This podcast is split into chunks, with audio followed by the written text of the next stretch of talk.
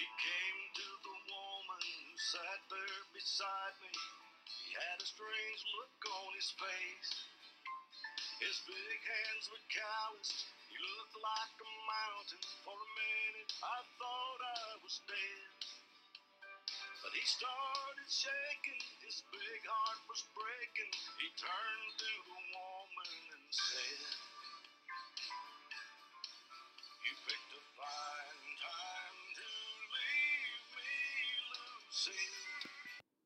The most sinister greetings, my friends. Can you believe it's already December? Like, this year has just flown by. It always seems like the holidays kind of just creep up on you. Go, boom, here I am. so, thank you so much for making Paranormal Prowlers podcast part of your day. It's greatly appreciated. Those awesome tunes that just went through the old listening vessels are courtesy of the amazing Bobby Mackey, and I'm, of course, your host, Tessa Morrow. This episode takes us into Illinois. In fact, right out of Chicago, right in Hillside. Mount Carmel Cemetery was established back in 1901 and is a sweet little Roman Catholic cemetery. Not so little, it's over 200 acres to walk around and check out all the beauty that it holds.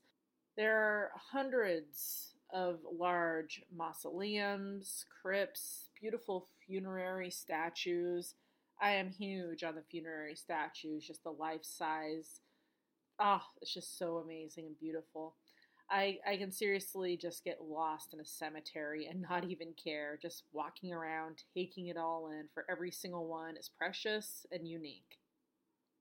There are around 226,275 people, give or take few, buried here, with around 800 being buried every year. It is a forever home to cardinals, bishops, archbishops, movie stars, politicians, sports stars, and it is also home to a lot of mafia and mobsters. From one extreme right to the other, am I right? Some of the notable burials include Dennis Farina. Not only was he an actor, but he was also a former police officer. On his headstone, it reads Walking through life with you has been a very gracious thing. It's also home to the Capone family. Al Capone and his brothers Frank and Ralph. Well, they're all buried here. Ralph was known as public enemy number three. He dies of natural causes in 1974 at the age of 80 years old. Not too bad for being a Capone. Frank, well, he's not so lucky. He dies at the tender young age of 28. He's buried April 4th, my sister's birthday, 1924. $20,000 worth of flowers were placed around his silver plated casket. Today, that's $323,495. He had a 150 car motorcade. And of course, then we have Al, he dies at the age of 48 in 1947, known as public enemy number uno. He was originally buried at Mount Olivet Cemetery in Chicago, but in 1950, Al, along with his father Gabriel and his brother Salvador, are all moved back over here. As we make our way past the Capone family, we head on over to Julia Buccola Petta, one of the most famous graves here, for many travel all over just to visit her. Her story is remarkable and unfortunate at the very same time. Julia marries a man named Matthew Petta in 1920 of June. Well, sadly, they never get out of the honeymoon phase, as less than a year later, that being March of 1921, Julia dies. At the age of 29, she is pregnant. And things should have been happy for her. You know, you're you're pregnant, you're expecting a, a child. You should be excited and happy and great things to come. Excitement, baby laughter in the air. Well, the day has come when baby Filippo is supposed to make his grand entrance into this world. Well, there are difficulties involved, which leaves mother to be dead. And Filippo, he's a stillborn. So, double tragedy right there. So, for the burial, Julia is put into her wedding dress that she wore less than a year earlier. Filippo is put on top of her chest with her cradling him. After Julia's sudden death, her mother, Filomena, she starts having these weird dreams. And it's not the visitation dreams that they're checking up on you and letting you know that everything's okay. Quite the opposite, actually. It's of Julia telling her that she's still alive. This was absolutely gut wrenching for mom. Here she is mourning her daughter and her grandson. Then all of a sudden, she's getting these weird, bizarre dreams of her daughter saying, basically, help me, I'm still alive. It's kind of like, what's happening here? Was she buried alive? Like, why is why is she so tormented? Why is her soul keep coming back and reaching out? So her mom she begs for the authorities, please exhume the body of my daughter and grandson. But she's ignored. Eventually, six years goes by when I don't know what happened, but she was actually able to get her daughter's body excavated. So, when the day finally comes, her body is exhumed, her coffin, they see that it's decomposed somewhat, which is normal. It's been in the ground for a few years, but her body, for the most part, was intact. The only damage, really, was that her arm that was holding the stillborn Filippo, along with Filippo himself, well, those have decayed. But the rest of her body looked actually quite normal, which was not normal for being in the ground and dead for six years. The people that witnessed the excavation taking place, they were absolutely shocked at the lack of decomposition that Julia actually had. When she was touched, it was said, Her skin was still soft and her cheeks are a rosy red. Someone took a picture of her body when it was excavated, six years later after death, mind you. And you could see this picture today at her grave. Many don't believe this was six years after her death, but the day of her burial. That is how fresh her body looked. It looked like she was not even dead, like she was sleeping. So, very interesting. I actually looked up that picture myself because I was very curious. And yeah, she, it looks like a normal picture. Like, I wouldn't look twice. But knowing that this person has not been around for six years, that's wild. Because of this, many people believed that Julia Petta was a saint. Throughout the years, many people have seen her full bodied apparition wandering throughout the cemetery. But most of the times, she is seen near her final resting place, and guess what? She's always wearing that wedding gown. People driving past on the nearby street have also seen her walking as they're driving by. One encounter that I want to share is about when a little boy was with his family. They got separated. Well, they were searching everywhere for one another, and it turns out that this boy's family they thought that he was with them this whole time, and they actually left the cemetery, for they had been there earlier visiting a loved one's grave. Well, they go back to the cemetery to see a woman in a beautiful white dress holding this little boy's hand. As they came closer, the woman, she just suddenly vanishes. Julia Buccola Petta. She is known as the Italian bride. I found many encounters that people have shared online throughout the years. One of them is that a man shares that he saw an apparition of a woman in a white dress, looking like she was just like kind of floating along the creek nearby. And there's actually a school pretty close by. And students were there one night for a Halloween dance back in 1976 when they see an apparition of a girl walking throughout the cemetery. Several students saw this woman, and it was clear that she was not of this world. Another incident includes high school students as well, I believe from the same school probably. One day, a carload of them were driving through the area when they see a girl walking amongst the tombstones. They pull over to get a better view, and mind you, it was pouring rain that day, like torrential rain. But the girl, she remains completely dry. In 1978, eyewitnesses report seeing Julia's tomb actually glowing. And in 1991, a group of people, they go to the cemetery, everything's fine and normal, when all of a sudden they see an apparition. This man shares the account, describes the woman. She was 5'8, maybe 5'9, 125 pounds. She had a glowing white full length wedding gown, and she was barefoot. Straight, pitch black hair tied in some sort of French braid to the middle of her back. Not one hair was out of place. He mentions that she had an illuminating glow to her. She glided off the ground of the alley past the sidewalk. He says a man was nearby smoking a cigarette and he did not see the apparition as she walked past him. Besides seeing Julia's apparition, people have also experienced phantom smells of roses right near her grave when no flowers are in sight. No bushes, no flowers on the graves, nothing. So, very interesting. Not too far from Julia is what's known as the spinning grave. If you wander on over to section 19, you will find this amazing headstone.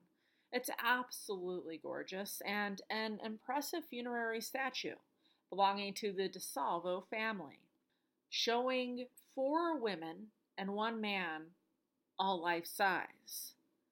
Now, believe it or not, you can actually move this statue. It, it can spin, but not easy. Obviously, if it's a windy day and you know it's not spinning like a jack or something. It's very interesting. I actually saw a video of a man, and he was really having to put it some elbow grace into it just for it to move. But apparently, people have seen this spinning statue headstone move all on its own. So keep an eye out next time you're here at Mount Carmel Cemetery, as you may just run into the Italian bride, or maybe one of the Capones. And about half an hour away in Lemont, Illinois, is our second location, that being St. James Cemetery and Church. The church is often referred to as Monk's Castle. Rumor is that monks resided here long, long ago, Trespassers would be forced to kneel down and repent their sins all throughout the night. Throughout the years, many reports have come in from people seeing hooded apparitions in robes, believed to be the monks. People have also heard chanting in Latin. St. James Church was built in 1833 and is the oldest Catholic church in the Chicago area. Before this was built, long ago, it was the location of where a French fort actually stood. Well, two gentlemen, James Murphy and John Sullivan, they grant the right acre graveyard to St. James Church in 1858. They were both in agreement that if somebody died and they were not able to afford the burial, that they could be buried here for free. And this could only happen if the family could dig the grave themselves. No easy feat. Many times, what would happen, unfortunately, people would come to bury their own. Each buries his own. And they would end up getting drunk or getting into these crazy brawls, huge fights, and run off before they could finish burying their loved one, leaving the dead person just kind of laying there. Tim Carroll was a well known grave digger for the cemetery, and he would have the unfortunate task of having to bury the abandoned remains, something he had to do quite often, and he would not get a paid a cent for those services. Because of this policy, we do not know the exact number of people who are buried here, for there are so many unmarked graves. Ironically, the two men who came up with this idea, James and John, they are buried here as well, and also on paupers' graves, both unmarked. During the time that Tim Carroll, the gravedigger, was here, Reverend Joseph Bowman served this church, also known as Monk's Castle and he is buried in Mount Carmel Cemetery. Maybe he's friends with the Italian bride Julia Petta. Speaking of gravediggers, I found online that the first gravedigger that was hired at St. James Church way back when, he had no clue in the slightest how to dig an actual grave, so his wife would actually do the grave digging for him. Pretty interesting stuff, if you ask me. The first known burial, well, that takes place in 1818, but we start to see many burials taking place in the 1930s. A log chapel was built to accommodate the spiritual needs for the Irish Canal workers, as there were so, so many back then. This would become the second Catholic house of worship that was founded in the Chicagoland area. In 1885, a stranger visits the parish and, for reasons unknown, puts a curse on the church. But not only that, but also the graveyard and all the members of the parish. Someone woke up on the wrong side of the bed. Well, shortly after this happens, bizarre notes are found tacked to the church door. Not only this, but the doors of the locals as well. Many people believed this to be the work of not some random Joe Schmo, but of Satan. This location has long since believed been haunted. Many weird happenings take place here, one November night, actually, it was the day after Thanksgiving in 1977, a police officer named Herb Roberts witnesses seeing several hooded figures walking around the area. Well, to him, they seem to be like floating more than actually walking. Something's definitely not right. He demands they stop, but they continue to move, walking, or more like floating, up the cemetery hill. The officer, he's armed and he's ready for a potential ambush. As Herb goes to where he last sees the figures, he gets there, but no one is there at all. Not a single soul. So he thinks. One of the earliest encounters of the church and graveyard occurs in 1897. Two friends and musicians, William Looney and John Kelly, were staying at a nearby dance hall. Well, Looney, he wakes up when he hears all the commotion outside. He swears up and down that he heard a horse and a carriage. But he looks outside immediately and he sees that nothing is around, but he can still hear it. He wakes his fellow musician friend up and they both see a woman in white. She was not there before. The men just stood there and were staring at this woman in amazement. She seems to be kind of impatient. She's upset. She's waiting for somebody or something, and she's losing her patience rather quickly, it seems. After a moment or so, before the very men's eyes, they see a carriage and a horse materialize. The woman in the carriage, they merge together and then disappear. Now, in 1988, a woman, she is at St. James Cemetery visiting a priest who happened to be buried there. Nobody's around, but suddenly she hears these footsteps approach her.